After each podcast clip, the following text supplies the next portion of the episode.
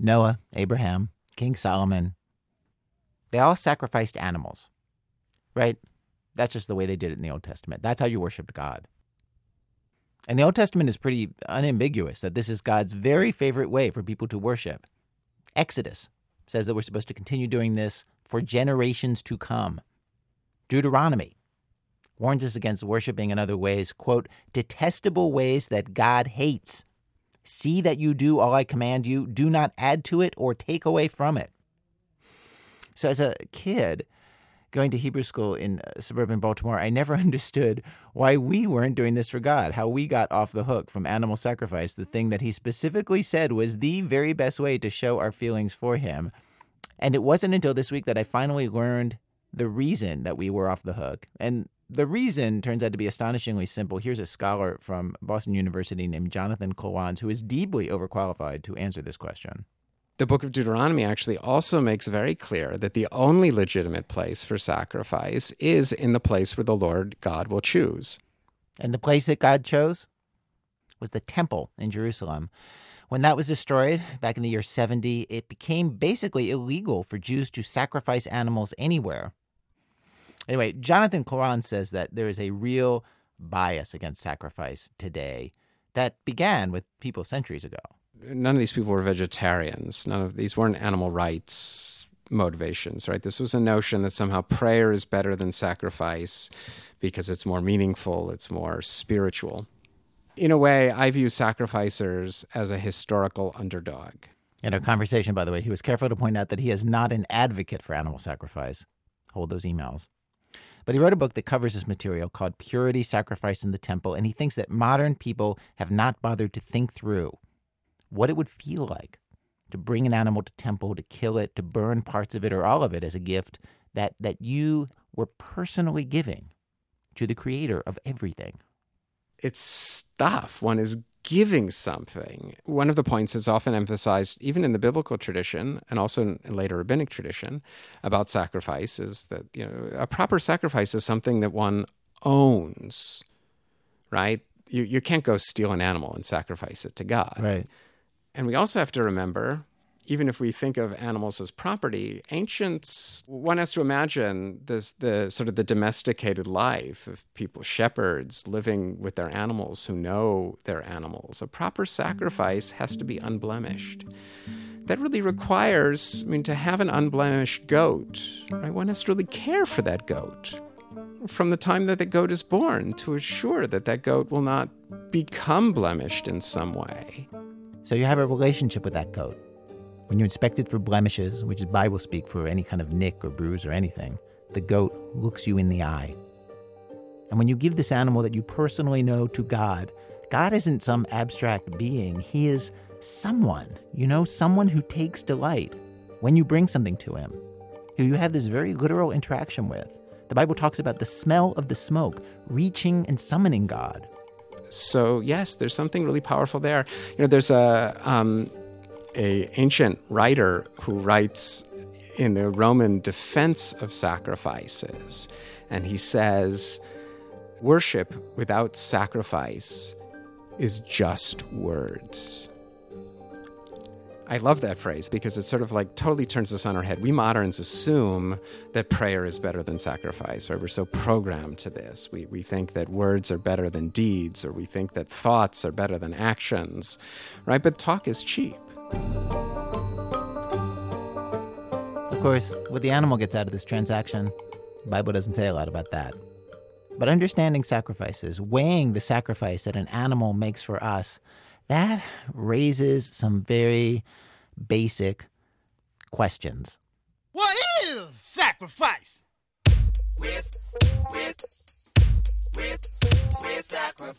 Well, today on our program, animals and what they sacrifice for us.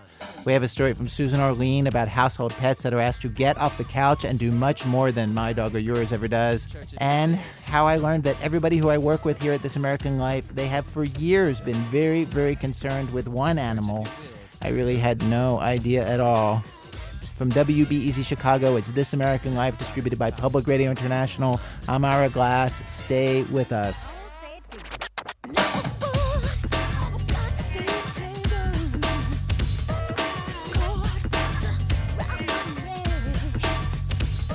Equine, Semper Fido. So, our show today is about animal sacrifice, and of course, there are times when we ask animals to make the ultimate sacrifice. And uh, in this act, I am not talking about the cows and chickens who die for burgers and fast food. I am talking about pets, dogs specifically. Susan Orlean tells the story. Tommy wasn't a bad dog. He wasn't a mean dog, but he kept getting into trouble. Tommy was a German Shepherd who belonged to the Snyder family in Allentown, Pennsylvania. Tommy's trouble was impulse control. He refused to stay in the yard. He chased ducks in the city park. And on at least one occasion, the authorities had to round him up. Gina Snyder was in high school at the time. The problem with Tommy was that, uh, you know, I thought he woke up and he uh, said, you know, oh, for the open road, you know, he was ready to take off, run anywhere. That was his nature even though he was fastened to the doghouse, if he wanted to go, he would go. He would take the doghouse with him and run out the front yard and down the street. And dragging the house? Dragging the house behind him.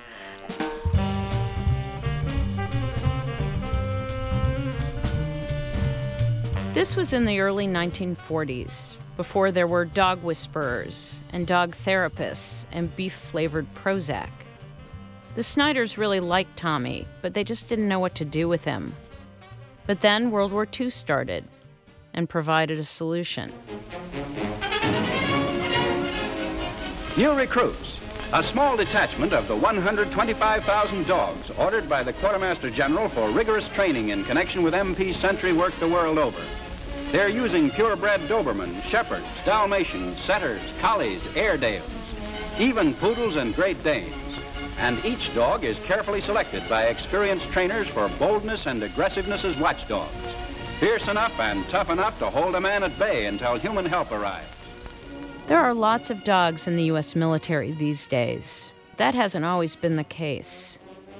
The U.S. didn't have a canine corps in World War I, even though every other country in the war did. And at the time of the attack on Pearl Harbor, the only American military dogs were a few dozen huskies in Alaska. There were, though, a lot of people who believed we were missing out on an opportunity. After all, dogs could do certain things, like sniffing for landmines, that human soldiers couldn't. And they could handle jobs like guard duty on their own and free up troops for more demanding roles. The biggest advocate of dogs in the military was a very determined New York socialite named Aileen Erlanger.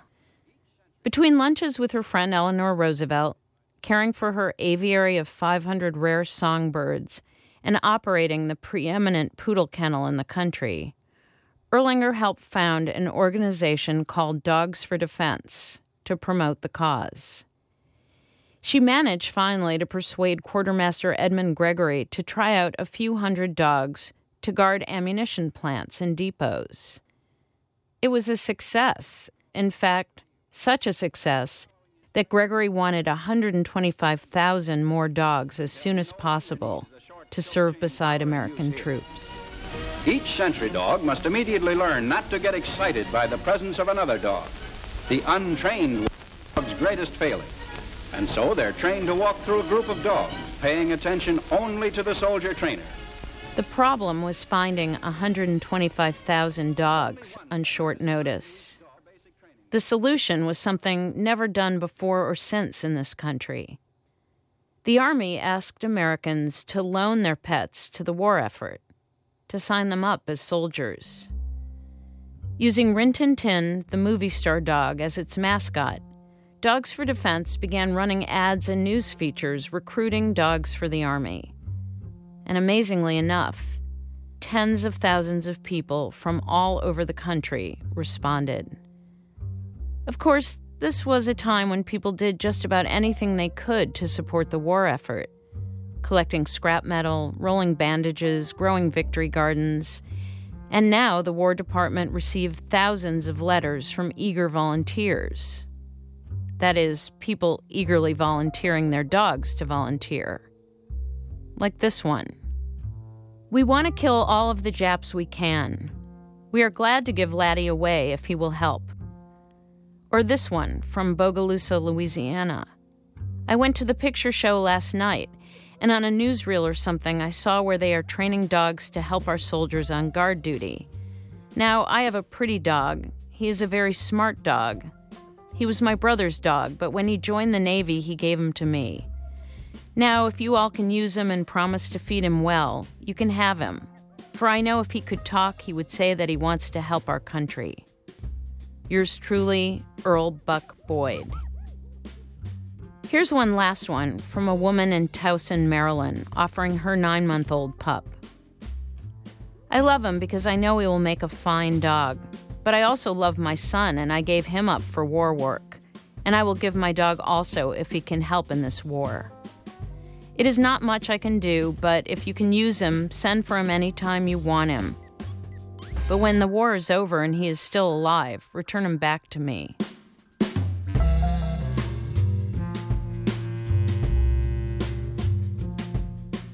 As for Gina and her German Shepherd Tommy, Gina's father liked what he had heard about dogs for defense. At any rate, someone came out to look at Tommy and they said yes, they would take him. And, uh, you know, as I think back on it, it's sort of um, like if you have a teenager who's just difficult, having a lot of trouble, you, you know, can't really get him to be going the right way, and you think, oh, let's send him to military school. That'll probably straighten him out, you know, get education and organization and so on. and this is sort of a little bit the way I think that Tommy went to the Canine Corps, you know, that they would train him, shape, shape him up, shape him up. The training's all important, and stress is laid on perfect and immediate obedience. Learning to sense and discover the presence of suspicious persons out of sight or earshot of their MP masters. To attack when ordered. To grab a trigger arm if there's a gun. Go get him, King. Get that trigger arm. Hold tight.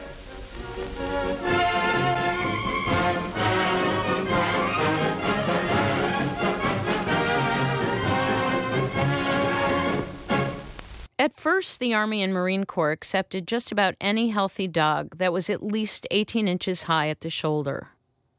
Over time, though, it became clear that not every dog was Army ready. Great Danes were too big for combat, hunting breeds were too easily distracted, and Dalmatians were too easy for the enemy to spot, even after the Army dyed them brown, since the dye came off in the rain.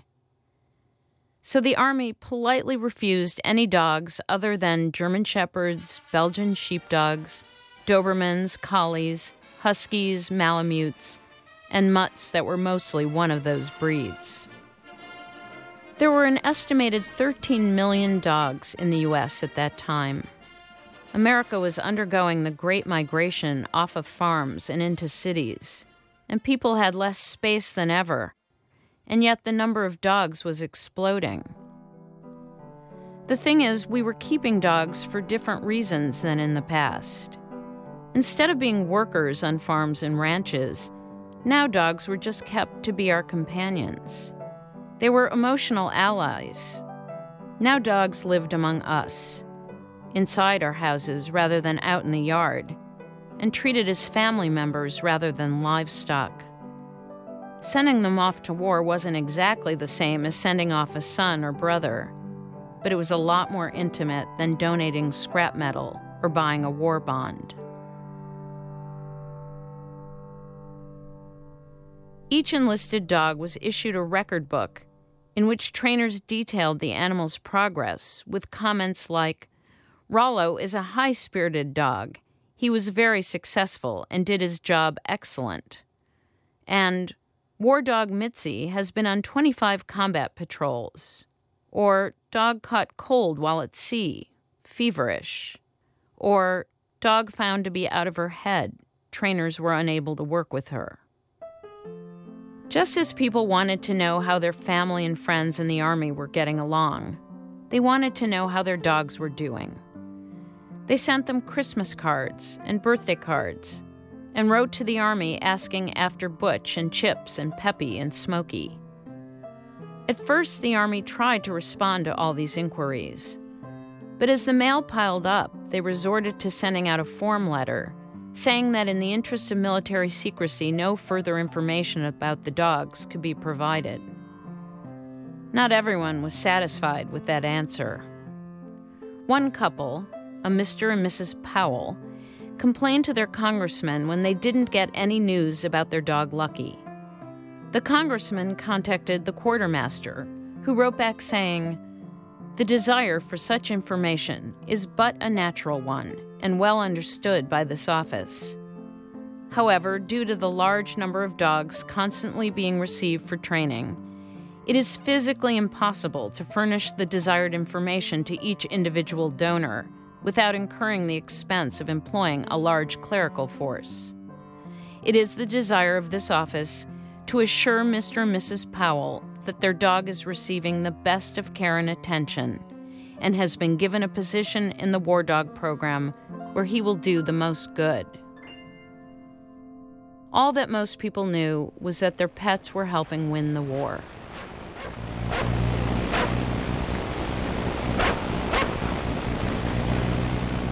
In the National Archives, there's footage of canine training that the military didn't make public until after the war. It shows dogs crawling through tunnels, running telephone wires across mock battlefields, and delivering ammunition and carrier pigeons to soldiers in trenches.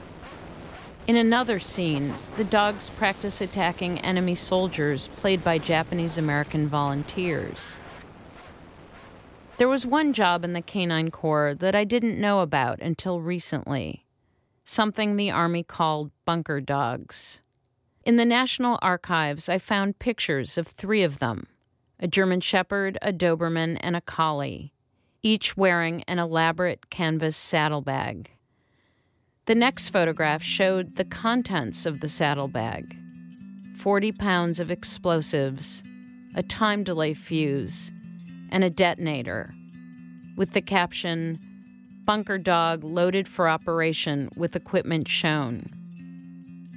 These dogs were training to be suicide bombers. In the pictures, they look eager and happy, their ears and tails at alert, the way dogs so often do.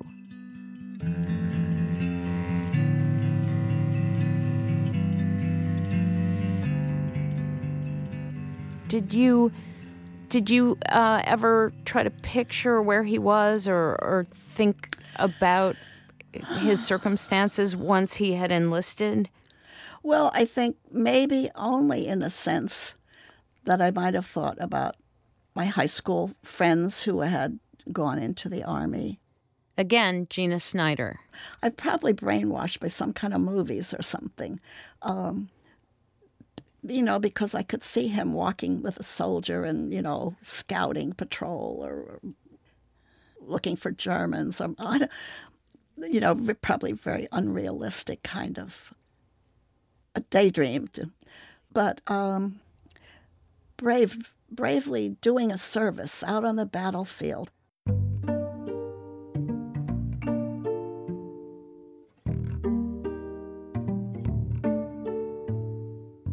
When you donated your pet to the military, you had to sign a form saying you understood that the training and experience of combat might change your dog's personality permanently, and that the government wasn't liable if your dog came home a killer.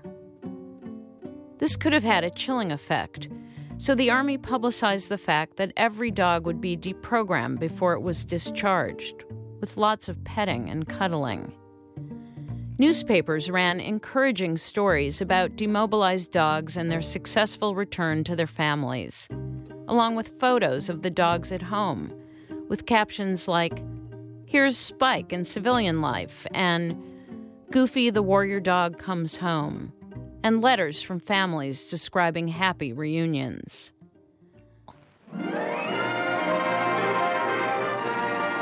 Even Lassie got in on the effort. In 1946, the collie starred along with Elizabeth Taylor in The Courage of Lassie, a film about a gentle collie named Bill with PTSD. A sudden cruel twist of fate took Bill away from Kathy, and he found himself in a different world among strange people who fought and killed. Mutely and heroically, he struggled against this man made inferno. Wounded and spirit shattered, Bill broke away and returned to the land he once knew. But he came back a killer. He heard the call of the wild and answered it.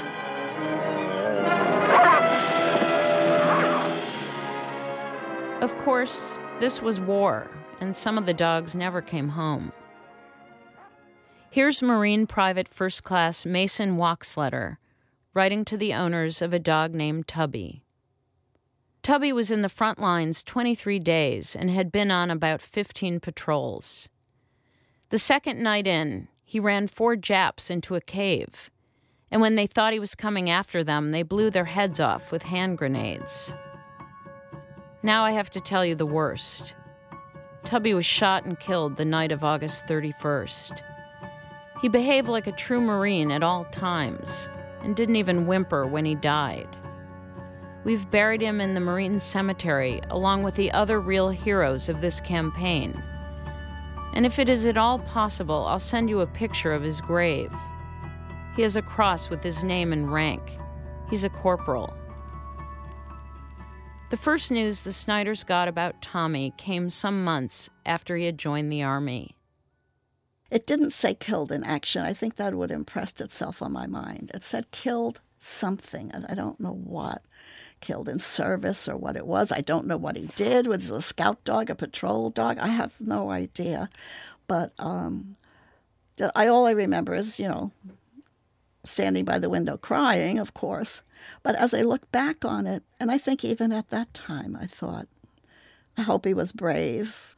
Um, it was somebody in your family who had served and had died in the service, and and that was, um, and that was it. Oh, that's so sad. Terrible. Well, Susan, I have to tell you, it is sad. It was sad then, it's sad now. But I have to be honest and tell you that underneath it all, I'm still very proud of him.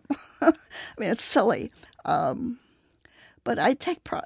I take pride in the fact that um, he performed a service, and uh, and I don't know how useful. Maybe he saved somebody. I just don't know. I don't know what what or maybe he was totally irresponsible and got killed that way. I don't know. But I am proud of him, just as I would have been uh, if it had been a member of my family. Um, it's, it just, he, his life was worth something.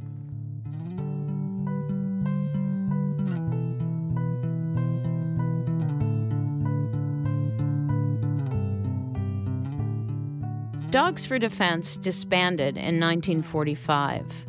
But that wasn't the end of dogs in the military. It's just that borrowing people's pets was much more complicated than anyone had imagined. All those letters from anxious owners, all that petting and cuddling required to get the dogs reprogrammed as civilians. The Army decided it would be easier to buy dogs outright or accept donated dogs only if the owners agreed to give them away for good. From that point forward, the dogs in the Army became property of the Army. And they were then treated like property, just like a gun or a hand grenade that had been purchased from a military supplier. There were thousands of dogs used in Korea and Vietnam, and almost none of them came back.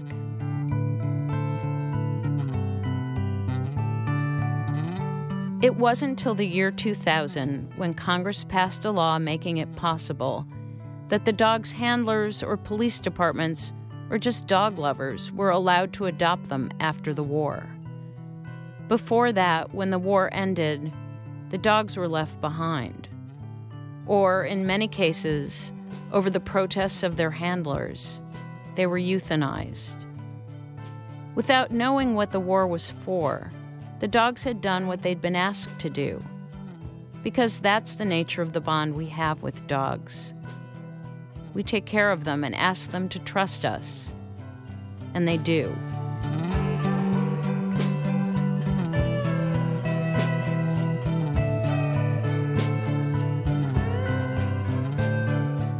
Susan Orlean, she's a staff writer at The New Yorker. An account of the World War II Dogs for Defense program is part of her book, Rin Tin Tin The Life and the Legend, which is out in paperback. Incredible photos of dogs in World War II from the National Archives, including dogs and suicide vests, are at our website, thisamericanlife.org. Coming up, Hopalong Catastrophe. That's in a minute from Chicago Public Radio and Public Radio International when our program continues. This American Life. Each week on our program, of course, we choose a theme, bring you different kinds of stories on that theme. Today's program, Animal Sacrifice. Stories about what other creatures give up for us. We've arrived at Act Two of our show. Act Two, Rabbit Run. No, really, run. This is a true story, this story of crime and murder from Camas Davis.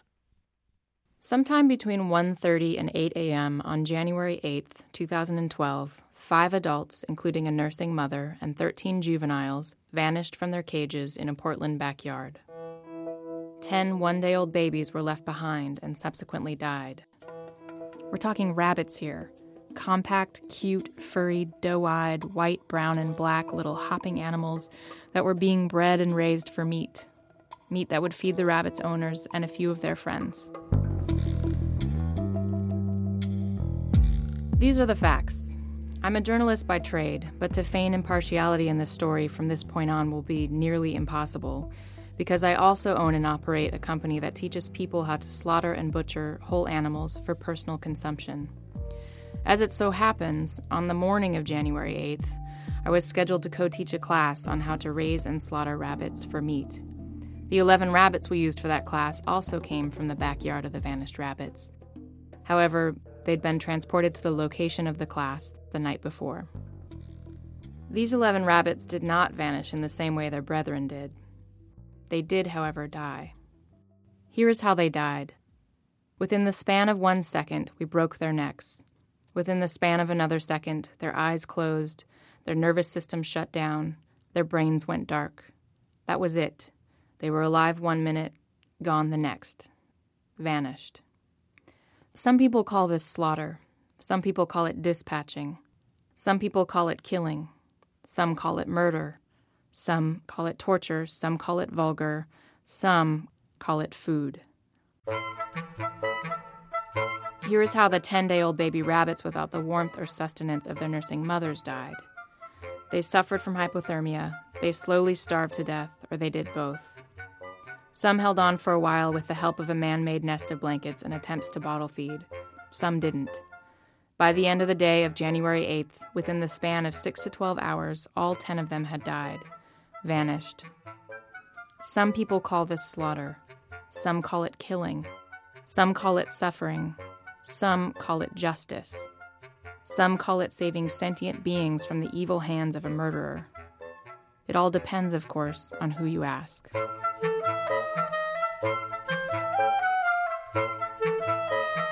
My co instructor for the class on January 8th was also the co owner of the Vanished Rabbits. His name is Levi, Together with his friend Chris, Levi breeds and raises a small number of rabbits to feed their friends and families. During their lives, the bunnies live in cages that are larger than the Humane Society says they need to be, with plenty of room to move around and hop. On the morning of January 8th, when Chris discovered 10 day old babies struggling to stay alive, he tended to the most important detail keeping those babies alive and trying to ease their suffering. He knew of a local rabbit advocacy group that usually had nursing mothers. In the course of talking to them, Chris and the advocates realized that his stolen bunnies had been anonymously donated to the organization. The organization had immediately fostered the rabbits out to various homes. Then, an unexpected turn. When the organization realized these rabbits were headed for the dinner table, they announced they did not want to give the rabbits back. They got their animal rights lawyer involved. He told Levi and Chris that the foster parents of these rabbits had grown attached to their new pets. The organization offered $1,500 in total for all of the fostered rabbits.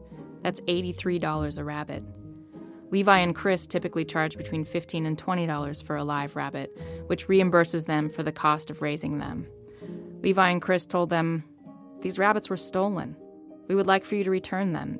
If you would then like to knock on our door and buy them from us at cost, we would be happy to see you.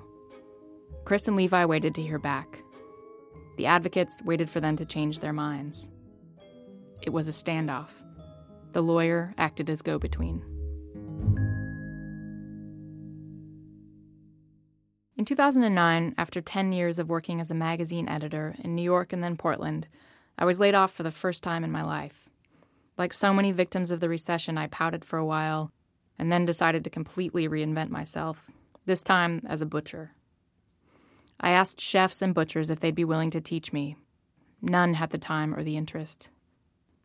Through a friend of a friend, I found the Chapolards, a French family of four brothers who, with two of their wives, own and operate a farm in southwestern France where they handle every aspect of getting pork to dinner tables.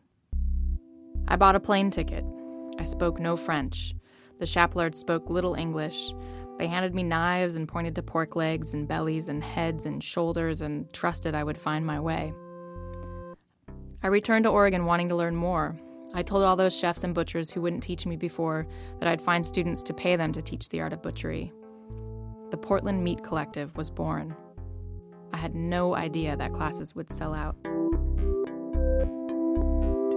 The basic idea behind the Portland Meat Collective was this I wanted omnivores, carnivores, pescatarians, fruitarians, vegetarians, breatharians, and vegans alike to have the chance to truly engage with their food with one another, and then decide where they stood on the meat no meat spectrum.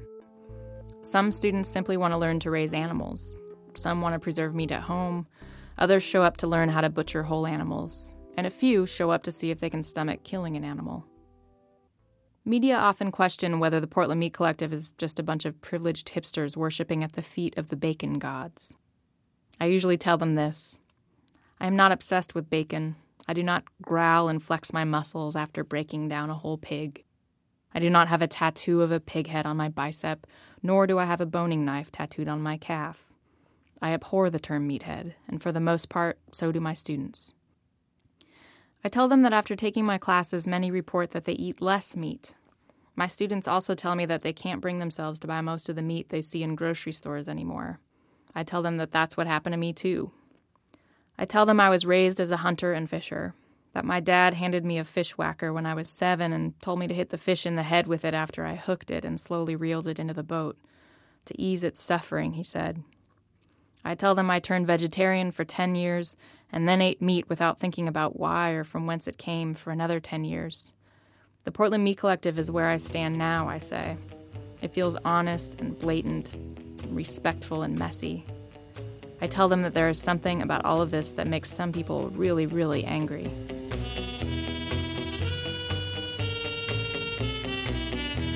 When the rabbits vanished, Levi, Chris, and I chose to publicize it, to try and get the rabbits back, and in hopes of finding the person or people who took the rabbits.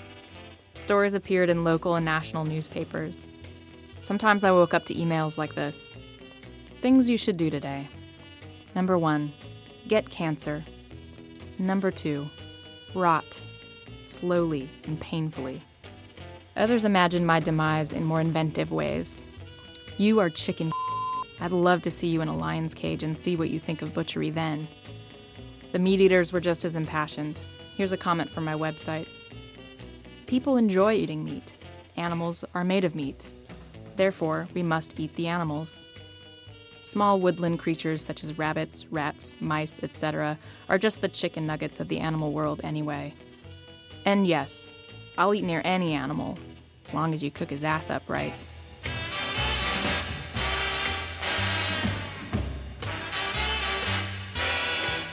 While I found myself in the thick of this online fight, conducting media interviews and fielding death threats by phone, Chris and Levi were enduring visits to their homes by rather angry vegan activists Levi took to sleeping with a gun under his pillow.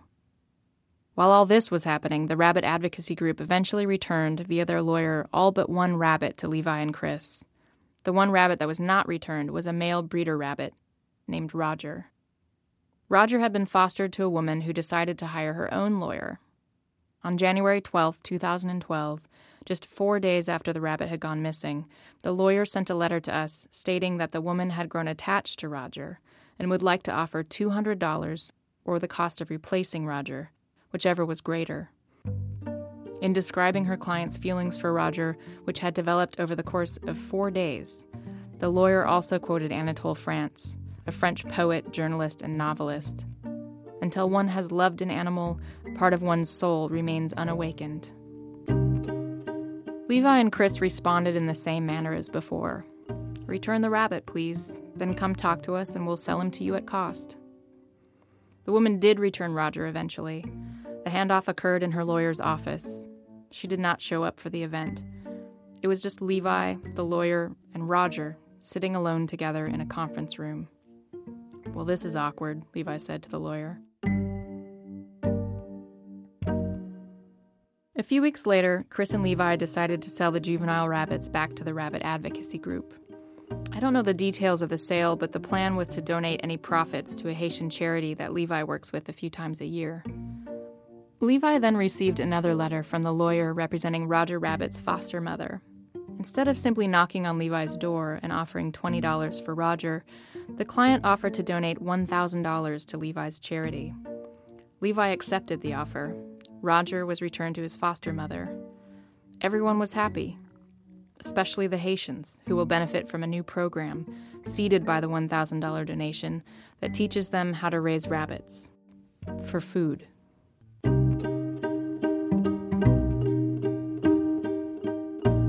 After all of this, it's my hunch that few, if any, minds were changed.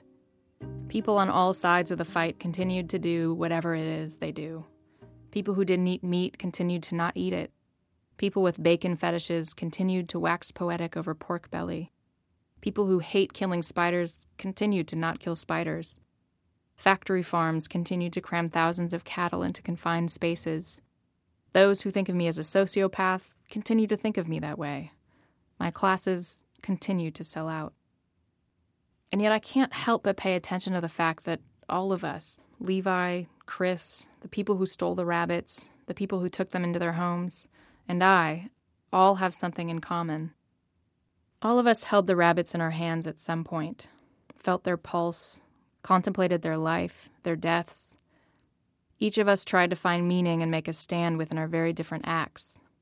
All of us thought we were doing the right thing. For those of us who choose to raise and kill animals for food, it's anything but a simple choice. In fact, it's hard and complicated every time. I look the animal in the eye as we breathe the same air. The same tree shades us. The world slows just long enough for us to see our shared place within it. And just before that moment that so few of us want to admit we're capable of, that moment in which one animal chooses to kill another for food, we're not only forced to realize what it means to be human, we're forced to realize what it means to be animal, too.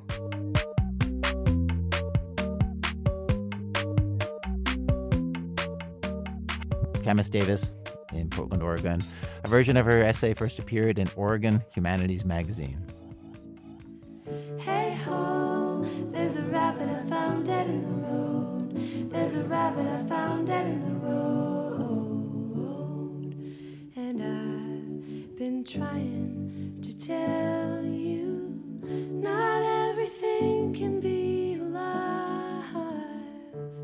Hectoring, human sacrifice.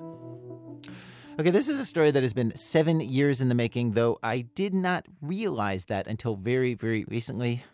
In this story, it is not really the animal that is making the sacrifice, though you can be the judge of that. Here is Nancy Updike.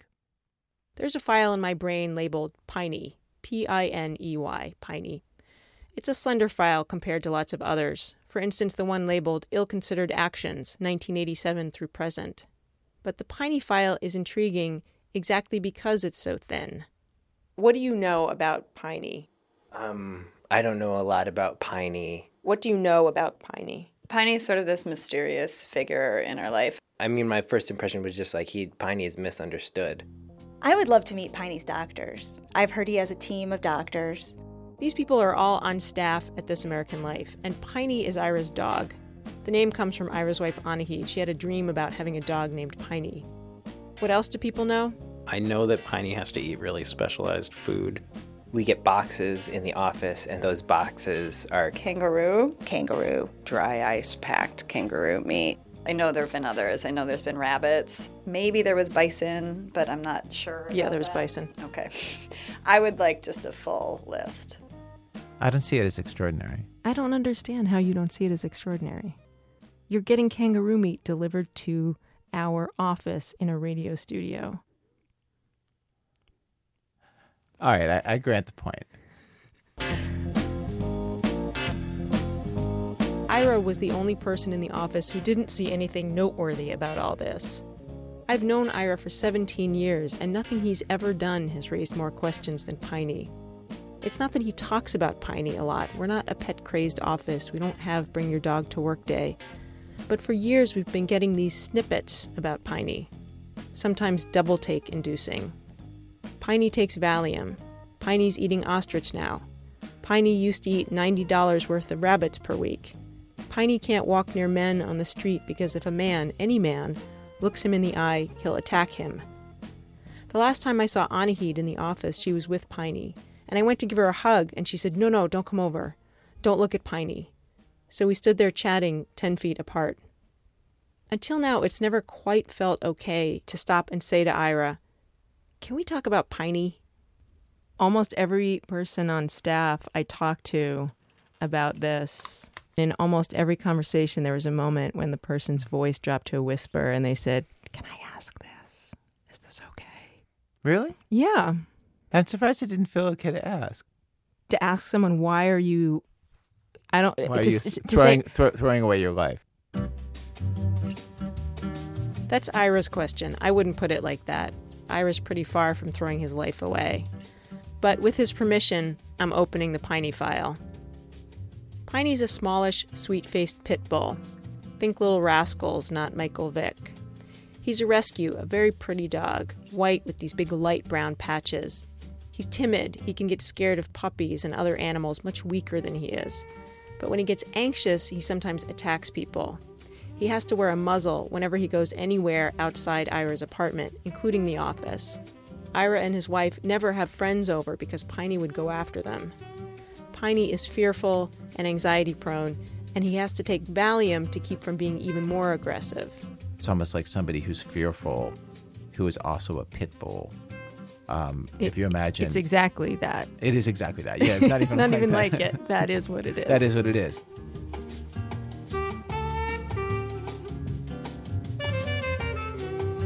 I mean, he was a normal dog until um, a wedding that Anahid took him to. Anahid drove up ahead of me, and the dog was with, there with her and was a puppy, and uh, and all these people were hanging around. And there was a moment where uh, he bit he bit um, the host's daughter, uh, Hope, who was nine or ten at the time. He just kind of got up off the floor, saw her come into the room, walked over and bit her, and then he bit uh, a, f- a friend of ours, Vicky, her her son. Like, At- like At the wedding, he bit two, he two bit children. Two, he bit two children, Oh and so so we took him home, and that's that's what put us on notice of like, oh right, Piney had already been trained at that point to obey commands, to sit, to pee outside. But he hadn't gotten training especially for aggressive dogs because they hadn't known he was aggressive. So that's what came next. Mixed results. one, two, three, four, five, What are you counting? one, two, three, four. You're five, counting people the dog has bitten. I can see what you're counting on your list. Yeah, it's six plus Anahid. He's bitten Anahid A couple times. More than it might be more than twice actually. more than twice. Yeah, a bunch of times. He nips each time. It's each time it's a nip, but it does draw blood. I don't know if you're allowed to call it a nip if it draws blood. No, drawing nip includes drawing blood. No, bite includes drawing blood. Nip is not breaking the skin. What if we call it a bloody nip? Then, then we'd have to be in England. we would have to be in a London pub. He, he gave her a bloody nip.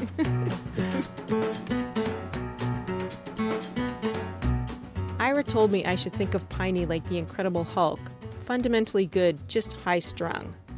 But my understanding of the Hulk is that he only blew up for very important reasons that were worth building a movie or TV series or comic book around. Piney goes Hulk during ordinary life circumstances. For instance, he feels he has to protect Anahid from Ira in situations like she's asleep and Ira's awake. That's a daily occurrence. Um, and what is what does he do to protect her? he'll lunge at me as if to attack me, including this morning, like many mornings, he woke me up at 5:30 in the morning to go out and pee. So I get up and I like put on clothes and it's cold and I put on his leash and his muzzle and find some plastic bags and find my keys and it's you know put on shoes and go down five flights and take him out and he pees. And then I know as soon as we walk back into the apartment, because she's asleep, he'll then turn and try to kill me. You know what I mean? Or like make a show of aggression. And I always feel like, dude, I remember like remember who's your friend? Remember like we just we were just peeing together. we were just peeing. Remember like you needed some help. I helped you out. Remember like we're buddies. And uh and and he really can't help it. And then I was just like generally all I have to do is say like, "Hey, Piney, where's your toy?" And he thinks like, "Oh, a toy." So meaning let, let me stop attacking Yeah, I'll stop right attacking, now right. and play with this exactly this ball. and um and so so if i just have something that he can tug on with if he's acting aggressively he will just he'll just take it out on the tugging. You know when when i look in his eyes in those moments his eyes are not the i want to kill you sort of eyes of a creature that's trying to hurt you. His eyes are sort of in the kind of like i can't control myself. Please i feel trapped inside this situation. It's funny i've never thought about how it sounds to you guys that it sounds like oh it sounds dangerous is what you're saying. Yeah. You can't have people come to your apartment. No one, Yes, no, no that's true. friend, nobody you work with, no one has ever seen the inside of your apartment, right? Correct. Yeah. Yeah, because because he would um he would attack anybody who came in. And then we tried to train it out of him. Like we had trainers come over to the apartment to like, you know, do exercises to train that out of him, but those were not successful. And how big a deal is that? I mean, to me that's a huge big deal. Um you know, because for me I feel like, well, let's just put him in daycare overnight and have a dinner party. But um but Anahid's not so into that. So I mean, for me that's that's huge. Like uh, you know, I'd like to live a, an adult life where we could have people over. I mean, there definitely have been points where, yeah, where we both had a lot of despair about where we're going to be able to get him to a point where it was livable, comfortably. Yeah, we definitely had moments where where we both felt like, oh, this feels sort of hopeless. Piney shapes Ira's life. Ira has less free time than anyone I know, and for the last seven years, he's been spending most of it on Piney. I'm sure that's true for Anahid, too. Piney's behavioral problems, the time and expense of training and medicine, avoiding situations that can set him off, all of that is only part of it. Piney also developed, as a young dog, severe allergies and an autoimmune disease that almost killed him twice. He's got four doctors, and one of them said to put him on a simple diet one starch, one protein, the same starch and protein every day. So Ira and Anahid started cooking for Piney. I mean, is this more time than you're spending on cooking for yourselves, just as a comparison? Yes, completely. Yeah, totally. Yeah, most of the cooking in our house is cooking for the dog. The cooking plan has worked. Piney's pretty much okay when he eats this way. But then he always develops a new allergy to whatever he's been eating, and then he's got to switch. From all bison to all pork to all rabbit to all tuna to venison to ostrich. kangaroo was hard because you can't really buy kangaroo in many places. And there was a butcher that we could go to, but it was like an hour's ride on the subway away. And so once every couple weeks, I would get on the subway and ride for an hour and go to the this one butcher. I mean, sometimes the food, the, the meat was delivered here, but you're saying sometimes you would go and get it. It wasn't flown in. And, and Uh, there were two the different office. kinds of kangaroo. One were these prepackaged veterinary mm, sort of there- there's a there are veterinary services where they'll make up the meals for you. So since it's a starch and a meat, you can get them made kangaroo and then a starch.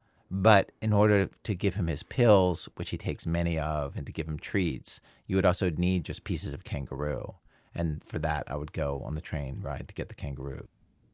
On the hour long train ride out to get the kangaroo and the hour long train ride back, do you remember that ever being an occasion for Yes. Resentment? Yes. re- resentment, questioning? I mean, what what would you think about? What If I was in a resentful kind of mood, resentment over that would snowball with all the other resentments that I'm feeling. It, it masses quickly. each And- week we have a theme, and all of our resentments will be a different kind of resentment on that theme. Exactly. Yeah. And then sometimes I would be coming back from like, uh, you know, I would I would have a public radio event in some other city, so I would leave early Saturday and, and go and do a speech, and then come back, you know, at the crack of dawn on Sunday morning, fly home, and then on the way back from the airport, have them drop me off at the butcher, where I would like pick up the kangaroo and then take my suitcase and the meat and get on the train and drive an hour. And like it's hard not to feel a little sorry for yourself in that in that situation and a little mad about having a dog. And you know you don't feel good about the dog you know like in that in at, the, those moments. I didn't feel good about having a dog many many times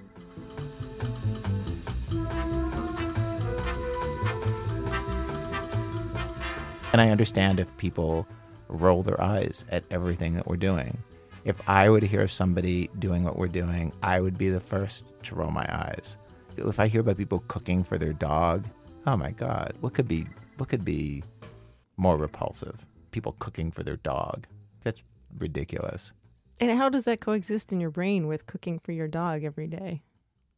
Well, I don't have a problem thinking that something I do is laughable or ridiculous. You know what I mean? Like you don't want to be that that person, but then you are that person. I don't know. Like uh, I was on Reddit answering questions, and somebody asked about the dog, and about what is the dog eating, and I listed all the different foods, and then I said, you know, like the logical end of this is that that you know eventually the only thing left would be human flesh, and Anahid and I would have to feed ourselves to the dog. Like that's that's the obvious place where the whole thing goes. Do you ever feel like that's already happening? just in terms of yes, I do. You yes, know, time and yes, effort. And, I absolutely do. Yeah, yeah, yeah. Of course. Yeah, yeah, yeah. yeah.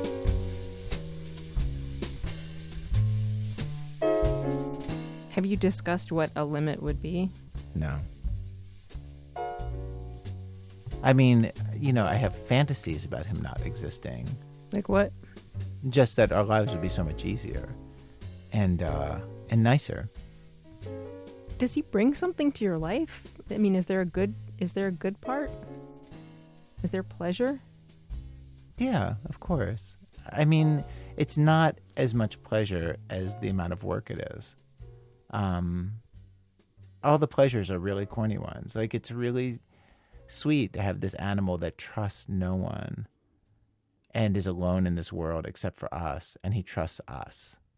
And he's a nervous dog and to get him out of his head and he's just running after a ball and he's bringing it back and you throw it again over and over and he's super happy like a normal dog it's really sweet to see. It feels it really feels like a triumph. And he's sweet as a dog. I love him. You know and i love my wife and it would kill her if we could have kept him alive longer and we didn't do it and that was true so early on that that any other premise was unthinkable. You know, like like that's why it's not a question. That's why you can say all this stuff, and I feel like if you picture a little scale with a balance, like it's not even weighing anything on that side of it. But well, because it's not about the dog. I mean, the, the thing on the other side of the scale is Anahid, not the dog. I think that's what's hard to understand from the outside is that it, it seems like, ah, it's about this dog, but it's about your relationship with your wife.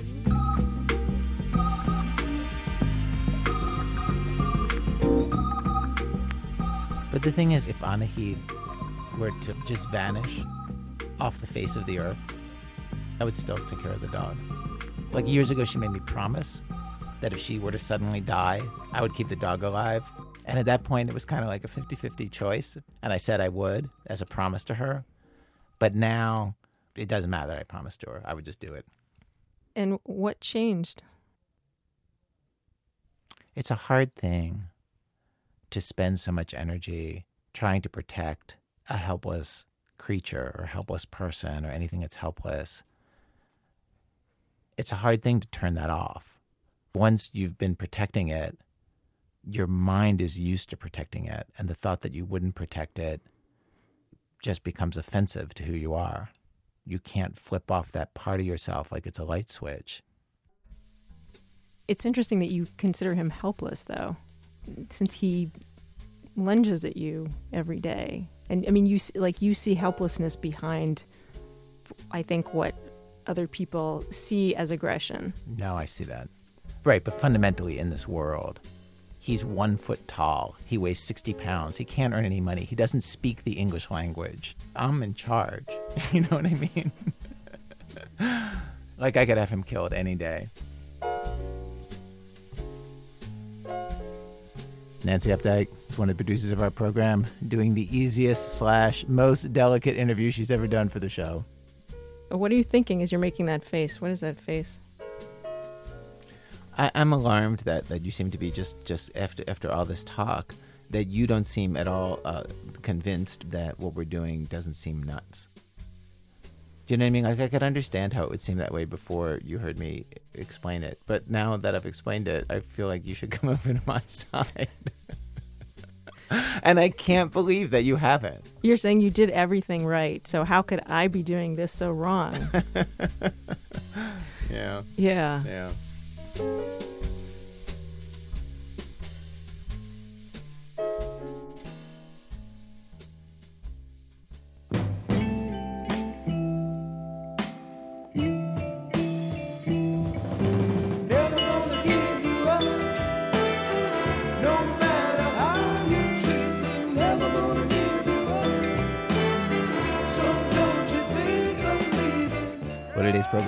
By Robyn Semien with Alex Blumberg, Ben Calhoun, Sarah Koenig, Jonathan Menjivar, Lisa Pollock, Brian Reed, Alissa Shipp, and Nancy Updike. Our senior producers, Julie Snyder. Production help from Tarek Fouda. Seth Lind is our operations director. Emily Condon's our production manager. Elise Bergerson's our administrative assistant. Music help from Damian Gray and Rob Geddes.